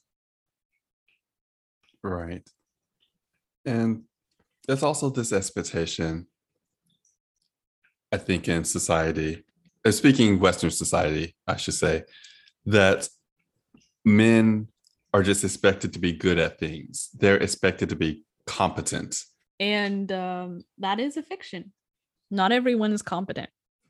We often ascribe to characters skill sets and successes if they are the hero, or the male lead of whatever we're writing. And it's often beyond what is reasonable simply because they are men and leaders. We sometimes don't back it up. We're just like oh he's he's the prince and he's good at something or he's the prince and he's terrible at it so you know they should be a rebellion but that's a whole nother thing it kind of drives me crazy. I love star wars. I will talk about star wars a lot. I've already done that in this episode. But seriously luke very very quickly gets good at military things in a way that is not supported by the story because he's that hero and he's that military hero. And so that's what people want. That's the people the story people want to read I've done martial arts training. You have done martial arts training. The speed at which Luke becomes good enough to fight Darth Vader at all or to fly uh, in in battle Mhm. is just really really fast. And I'm just using Star Wars because everyone recognize almost everyone is going to recognize that story. But the training montage that three months in the mountains and you come back a fighter kind of thing that happens in our stories so often it's a way of like trying to support but not really support of here's the character they're the lead and now we're making them really powerful Right. That honestly reminded me of a joke that's that um, comes up every now and then on Twitch streams that I joined in or host. Is whenever we want to explain why the main character is able to do something or why these good things are happening or whatever, just to explain something that makes no sense, that shouldn't be happening for the character we're playing as, we say, oh, he's going to win because he's the main character. That's just it. The answer is he's the main character or she's the main character. So that's why they're good. and those are the stories we want to read. Reading is escapism. Movies films tv shows these are all escapisms. Yes we want our characters to succeed. Otherwise you're reading tragedies. That's not the same kind of escape that people are reading for in many cases although writing tragedies is a valid um, form of writing. They're not a very big genre right now. So especially right now but that's another Especially topic. now. but as writers we could support these stories we could make it reasonable we could stop giving our children and young adults and teenage readers unrealistic expectations of what it takes to be successful Speaking of unrealistic expectations, so I've known about this character forever, and only recently have I taken the time to go through the whole series. Indiana Jones. Until recently, I did not know he was a professor. i did Did i was kind of disappointed when i got to college and realized professors like mostly stayed in their offices I I did not know. I I always assumed that he was just some adventurer guy who just goes out there and do things. I and you know it's never explained as far as I know why he is really good with whips. He swings off of branches.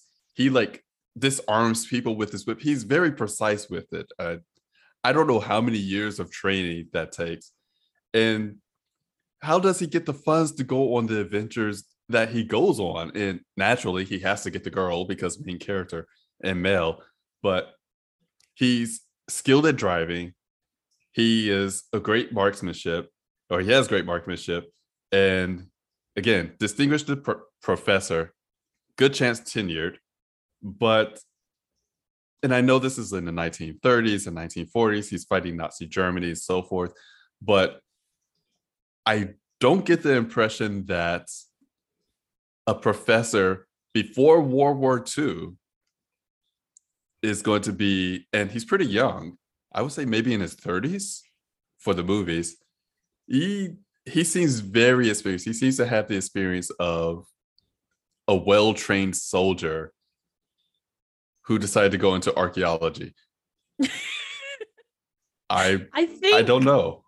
I think what you're running into here is the myth of the capable gentleman. He's learned, he's physically skilled, he's physically capable. Of course, he's handsome and he's Of course. triumphant. You know, sex appeal, plenty of money, and a good storyline. I, I do like watching these films. Don't get me wrong. I do like watching them. I like characters like Indiana Jones on some level. I do like those characters, but I can never believe in these male characters. It's I watch it because it's fun to watch. I don't watch it because I want to emulate him, It- with the exception of John Wick. That's a different story. I definitely want to emulate John Wick. John Wick's storyline, though, and his capacity for things is actually much better supported. Right. I still believe John Wick as a character, as a male character, is believable. Now, the fact that he seems to survive everything that's thrown at him, that's a little unbelievable. But he got some mathematical statistics for how many bullets. That he I don't know if he can donate blood because of all the lead inside of his body. but that aside, yeah, everything else about this... John Wick, I do believe he is a believable male character. Yeah. So going back to this myth of capable gentlemen, let let's pull that apart a little bit. All right. Well, you know, if I had just my own train of thought here, is I feel that this idea of a capable gentleman, someone who is all these things we've mentioned before, I suspect comes from what lower classes thought of what a lord was expected to be or have. You know, a lord is being an upper class man. And I think these men, referring to the upper upper class men, were more attractive and definitely had more money. I suspect that's what people in the lower classes saw as a real man, especially a gentle man. I think to a certain extent, upper classes also had these ideals based on what they sent their sons to go and learn. And by classes and upper classes and nobles here, I'm really talking about Western Europe and uh, large swaths of North America. And then, you know, uh, colonialistic families around the world. So this is really challenging because it, it makes it harder. It makes it really hard for a man of lesser means, education, resources, etc., to be quote unquote a real man. Mm-hmm. Um, this brings up male shaming, like when a, a woman is angry that a man can't take her to dinner um, I'm thinking of the film Shrek. I think the storyline plays on this idea of the male ideal, where Shrek is falling far short of it because he lives in a swamp without titles. Uh, what he has going for him is brute strength and, you know, a sharp tongue. I mean, granted, he is an ogre. To quote Dracula, what is man? But I, I digress. Video games, I digress. I will say though that about a man being shamed for not taking a woman to dinner, it's not always so much that he can't take her to dinner. Sometimes he can't take her to the right kind of dinner. You know, some there's this idea that when you take a date out for dinner, naturally you have to pay for it, but you don't take your date out to McDonald's or I would even say maybe, well, home cooked meal might be more acceptable, but the idea that you have to quote unquote wine and dine your dates somewhere nice and fancy? That's that is a expectation that honestly a lot of people cannot obtain. It's kind of this dating dance ritual of can you provide kind of thing. And that doesn't always translate well. Also, there are women who would love to do that for their male partners, or women who want to do that for their female partners. It's or or women who don't want someone to do that for them. Mm-hmm. Uh, but there there is this expectation. It's a big enough expectation that it has to be grappled with. Um, so going back to this expectation, and to this fantasy, like some concept of masculinity and desirability that we have in literature and in real life is based around the wealth of a male individual. And so uh, let me introduce you to a subgenre. It's mm-hmm. called billionaire romances. Oh, it's a genre. Billionaire so, romances. Yes. So the man is always a billionaire, and the woman could come Bachelor? from I haven't watched The Bachelor. That's all I'm thinking right now. I was like, billionaire romances. I'm like, yes, this has to be The Bachelor. Big house, all these people come in. Has to okay, tell me, tell me what a billionaire romance is like. Um, I have the feeling, knowing you, that you are not going to like this. But anyway, billionaire romances is a highly lucrative subgenre. Like it sells well. It's mostly written by women. Um, Okay. and there are women leads in the romances, like women, female main characters that come from all social classes, falling Yeah. in love, often being pursued by men who are billionaires. So five or so years ago, I think it was millionaire romances, like the man was a millionaire, but now it's firmly billionaire romances have taken over. Your face is so weird right now. Go so on. fiction's fiction is keeping up with inflation Uh, Clearly. And in the rise of the mega rich it's literally the fantasy of a really really rich man sweeping you off your sweeping you off your feet you being a woman. Although i know a few people who have like swapped roles a little bit but mostly it's men who are billionaires falling madly in love and pursuing a woman who has less money. Oh, hold on. Oh, oh i mean what it's not that- much different than the girl waiting for their prince to show up I, in I- disney films I- of old yes, but there were less people. Uh, just that is that is definitely a fantasy. My my thought is, what guy, what billionaire decides? You know what? I need a mate, and he jumps in his private jet, flies to I don't know Oklahoma, and decides, hey, you, let's be my wife. And of course, they're gonna have to meet in the bakery because I think all romances take place in the bakery or floral shop. So he gets on his private jet, probably lands on top of the bakery, propels down, goes inside the bakery, sees this lovely, struggling, maybe single mother woman selling croissants. And he's like, you know what? You're the one. Uh, this is, hmm. You know what? Not my book, not my genre. No, and I can understand in today's age why women would enjoy this escapism. Uh, there was a couple of authors, I think they wrote the Billionaire Woman's Romance, where it was like they each wrote a book in a series and it was the women sweeping men off their feet. Um, which I'm all for Ah. the equality of it.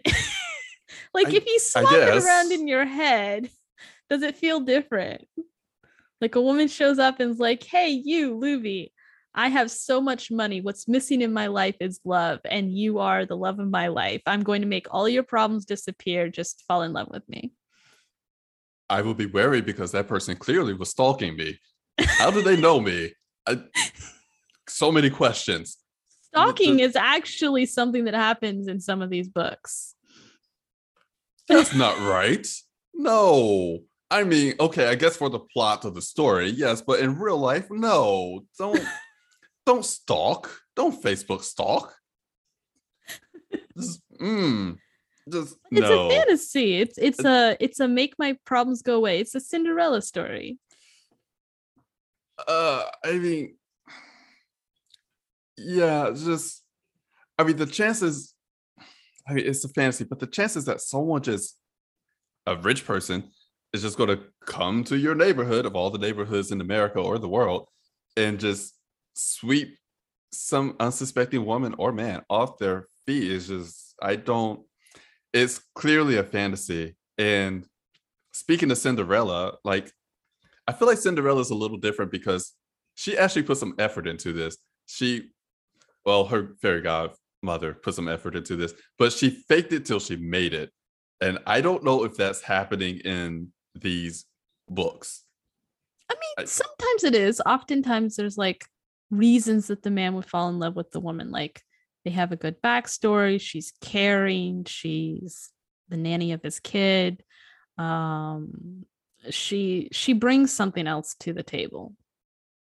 I haven't read very many of these. I've just read about them. I've said before on the podcast I have difficult reading male female romances. I'm I'm just thinking the billionaire, he like sweeps into a town and he goes into a tech shop, and there she is, this beautiful computer technician. He's like, you're the one and he sweeps her off her feet and she fixes all his computers yes i mean there are some storylines where she like decides that even though he has all the money in the world she's not interested in him and then he has to like prove himself to her despite his money. Like there's a hundred different ways to write this probably a hundred thousand different ways to write it. It's just that the subgenre is the fantasy of money not being a problem and this high desirability of a man who has that much money going back to the capable gentleman thing we were talking about where rank social status relative strength etc going back to like what makes a hero in our stories when in terms of masculinity. That's why i brought it up. That is that still blows my mind. Okay fantasy. I'm just I'm to leave it at I fantasy didn't- and i didn't it be. mean to blow your mind that much. Oh it's gone. All right so it, it really is problem solving though. This idea that the man is going to make the problems go away it's not just men pushing this narrative. Women push it too actually. Hmm. so um let me try to bring this back down to like actual advice people can use. So going back to this idea of the capable no money problem male fantasy it's not the only fantasy and should female writers be concerned about it should Ye- mm. f- female writers be wary of writing this kind of fantasies I I would say yes. I would think that female writers should be concerned. I mean, imagine if the shoe was on the other foot. What if male writers were writing their fantasy women or their fantasy, yeah, their fantasy women, and that became the standard for all books, um, all the media. Like if we continue to write these tropes, this idea of what a man or male is supposed to be, these fantasies, it's really a propagation of an unrealistic standard that can't be met. Going back to what I think Woods said about the ideal male is fiction from the start. Right. So- Can you make concrete for the sake of dis- discussion? What kind of damage do these over idealizations do to men? Because socially, we've talked about like you know male beauty, uh, female beauty standards being destructive for women, body types like you know have to be skinny and all that. But let's let's take this in like what kind of damage do these unrealistic ideals do to men? Well, let me take you down to Roid City on the Roid Express to steroid abuse. Um, I mean, this is I think steroid abuse is uh anabolic anabolic steroid abuse is a concrete type of example of damage for men. There's this idea that men have to look, you know, bulked up or be big or strong and so forth. And people will abuse steroids to get that look, even though it's damaging to their bodies in the long run. and most humans never look like that to start with. right. It's not natural to It is- humanity. It's not natural. It will mess with your body chemistry. It will cause complications. It can cause complications with your heart or your kidneys. It's it's damaging your body in an attempt to look like what you believe or what society believes that a strong, fit man looks. And another example is, you know, domestic domestic abuse. Men feeling that they can't leave an abusive relationship because as a man, they should be able to take anything that's thrown at them and, you know, suck it up buttercup and just move on. And the next thing you know, they're on the nightly news because they murdered their whole family because they just couldn't take it anymore. That does happen. And this brings up an entire array of issues that we haven't talked about yet, but that we need to. Things that, you know, show up or don't show up in our fiction. For example, domestic abuse of male partners, like you just said, by both other males and females. It's extremely difficult for men to get help, to be taken seriously. They don't have social resources for escape, mostly because we as a society don't think we should provide it. And I'm not saying that women have a lot of power to leave these relationships. There are major, major issues for women to leave, but men can end up in the same exact power imbalances and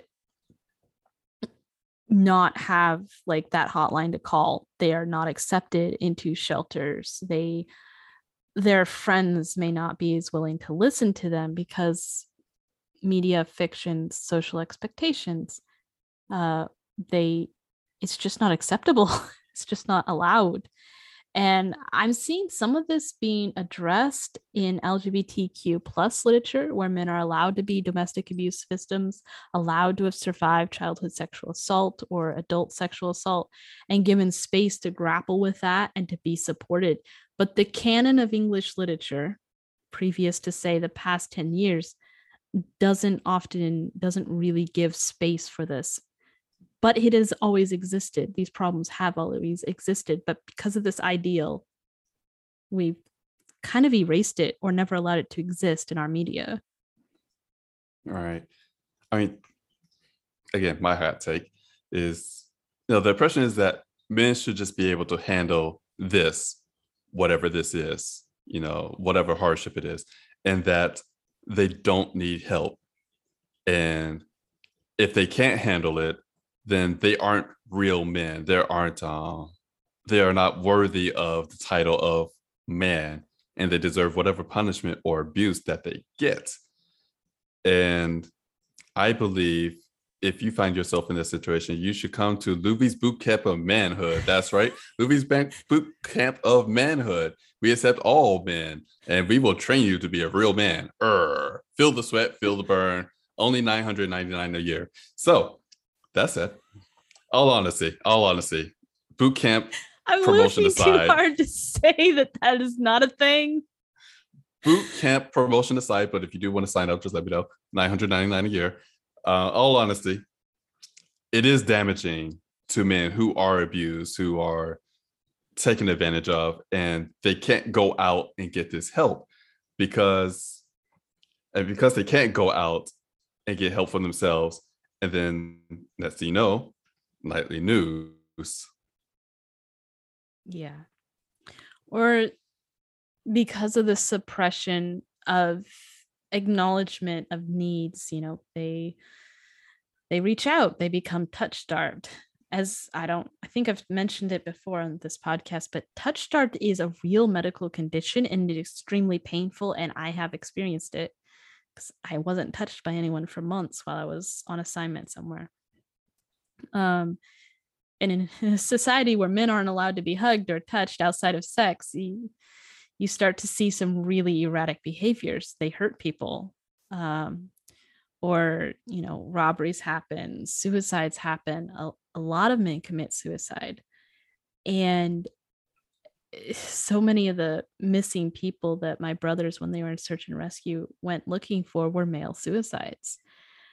Even though there are resources out there, um, the media, the way we talk about men, the way we relate to them, the way we write them, the things we say casually to each other in our daily lives, our expectations of mad- manliness, this all creates myths and rules in the minds of men and the people interacting with men that does make or break lives.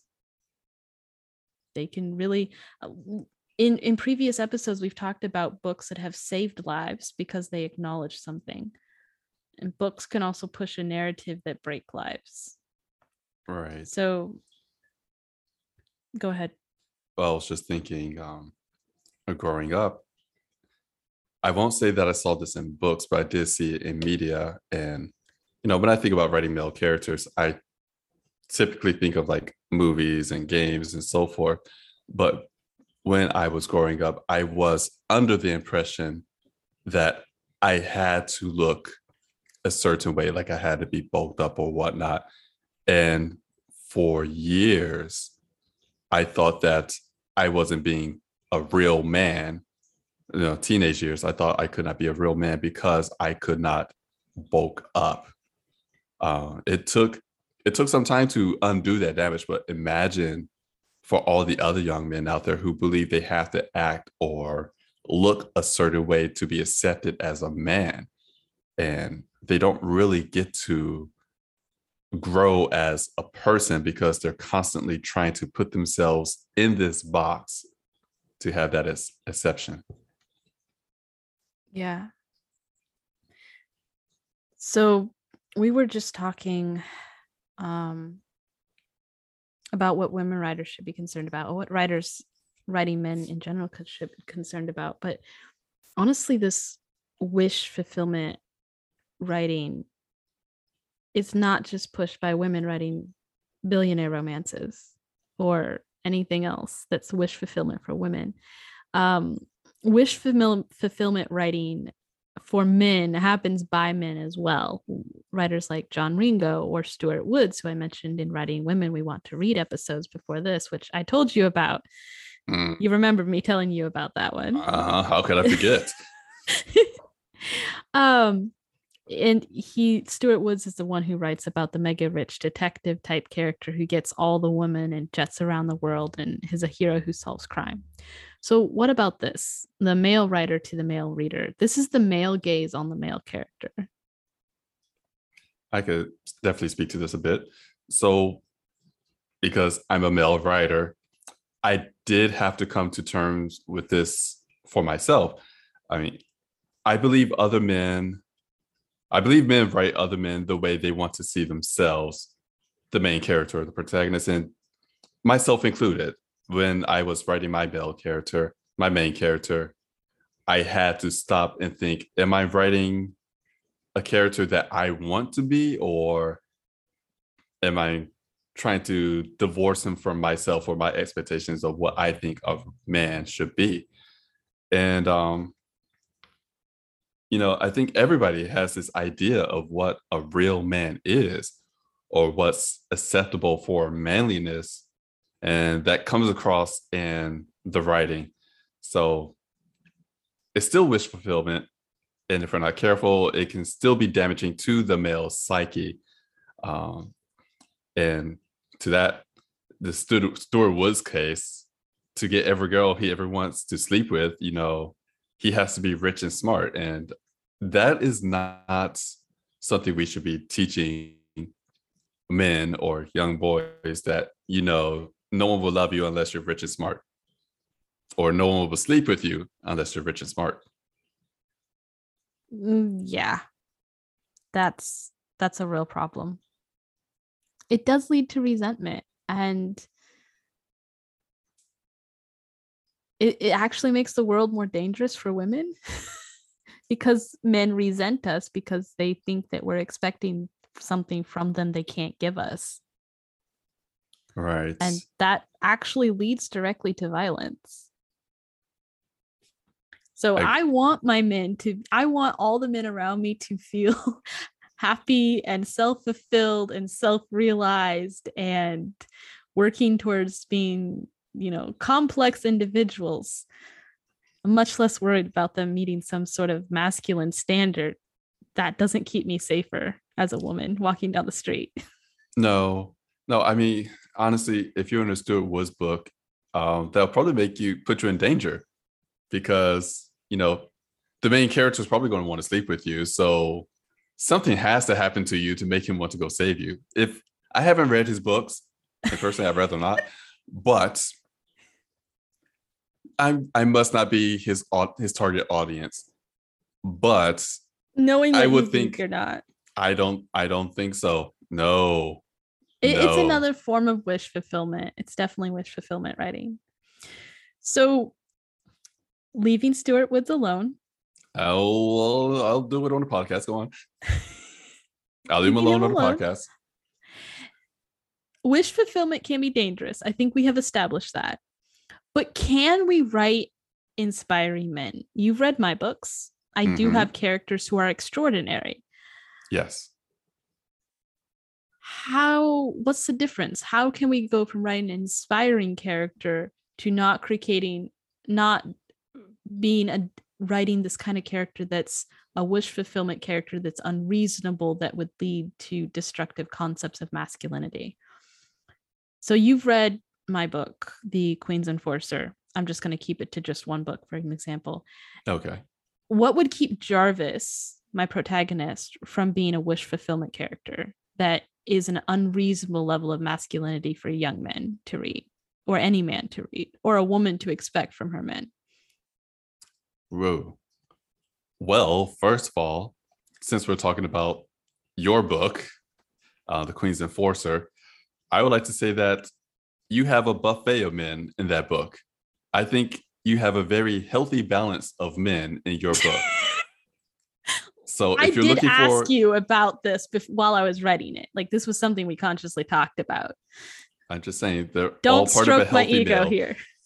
all part of a healthy balanced diet anyway but seeing how you're married to me and i'm not very jarvis like i want to say that um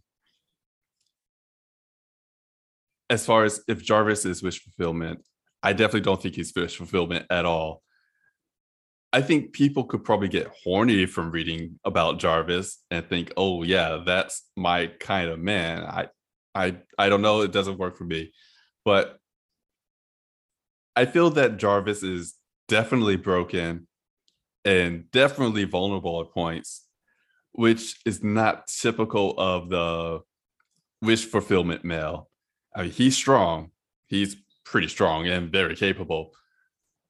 I don't think he's rich. He's not rich.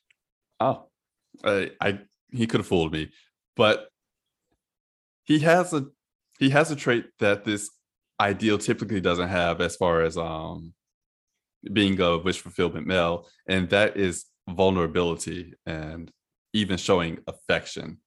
So Jarvis doesn't show start out being capable of vulnerability.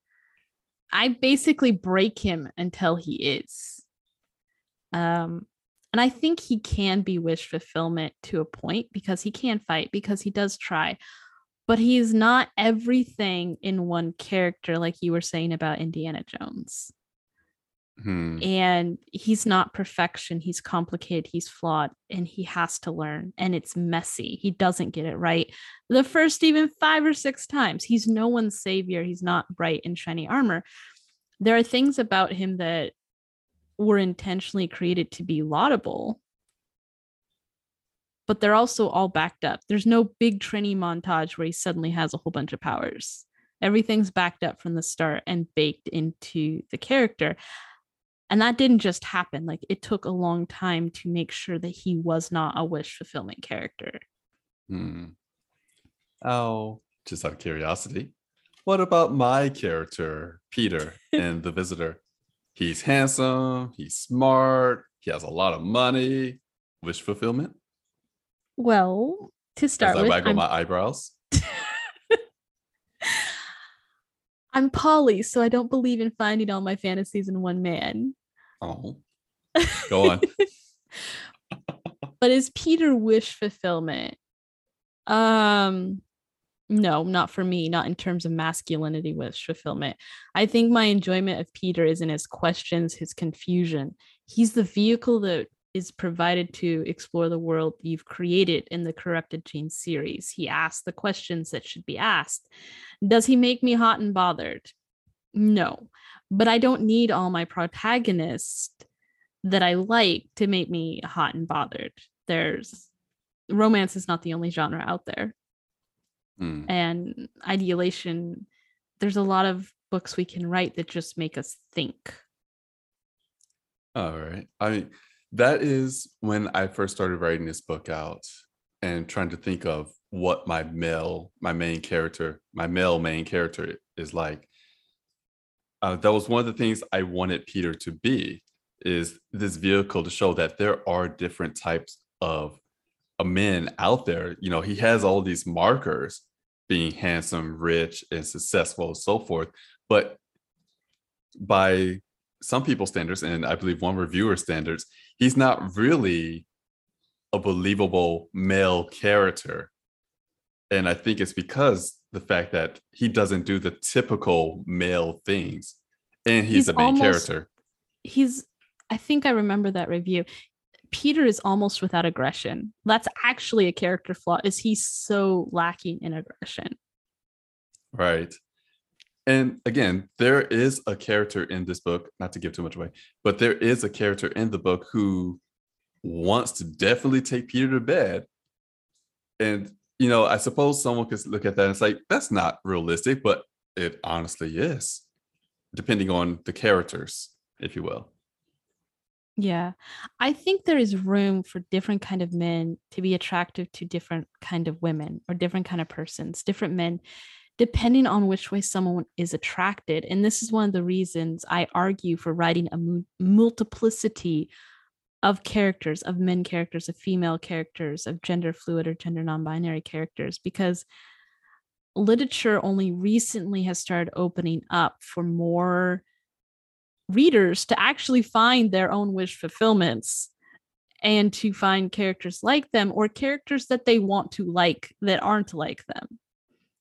And wish fulfillment so often falls into these very narrow lines of some sort of socialized, culturalized idealization of femme or male or rich or powerful or whatnot. And that makes literature boring in the end. Like Agreed. I read a I read a whole bunch of a couple of genres and I burnt out on reading the genre because the same characters were playing all the roles. Billionaire? Okay, I burnt out on that genre after five books. Okay. Okay. but but I burnt out on reading certain kind of like detective novels, etc., because the same characters are playing the same roles. And so when we have this multiplicity of what we allow characters to be, depending on any of their identity markers, we actually keep things more interesting. We still have to write within our genres. We still have to meet, meet our expectations to a point so that we don't, because if we are writing to be read, we have to figure out why people are reading our books. But there's still so much we can play with within that.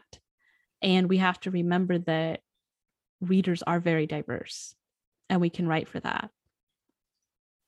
Yes. So yeah, Peter doesn't human. rev my engines, but he might rev someone else's engines. Oh, does he rev our engines? Probably not for the right reasons, but engines are revved. Yeah. Yeah. I think we've answered that one. What do you think? I think I think it's been answered. All right. So, do we want to talk about the next topic this month or do we want to save it for next month's episode?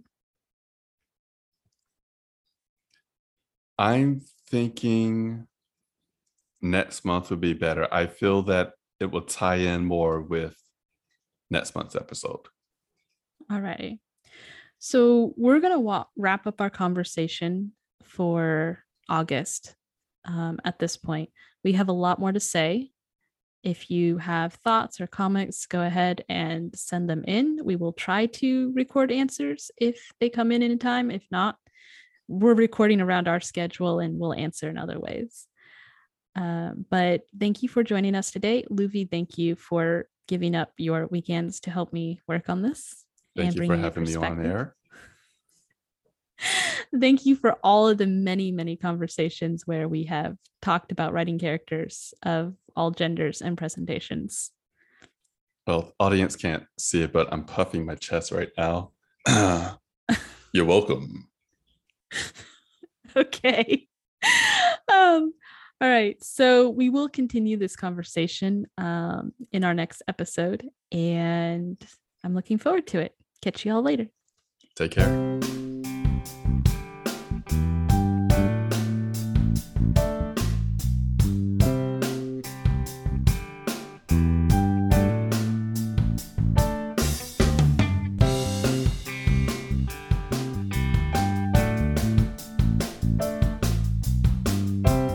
For joining us.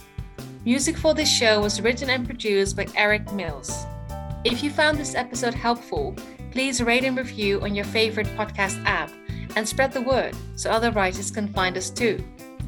To get our Doing Diversity in Writing Toolkit, which includes all bonus material from season 1, go to representationmatters.art. That's dot A-R-T. Here you will also find our episode show notes. Happy writing and see you next episode.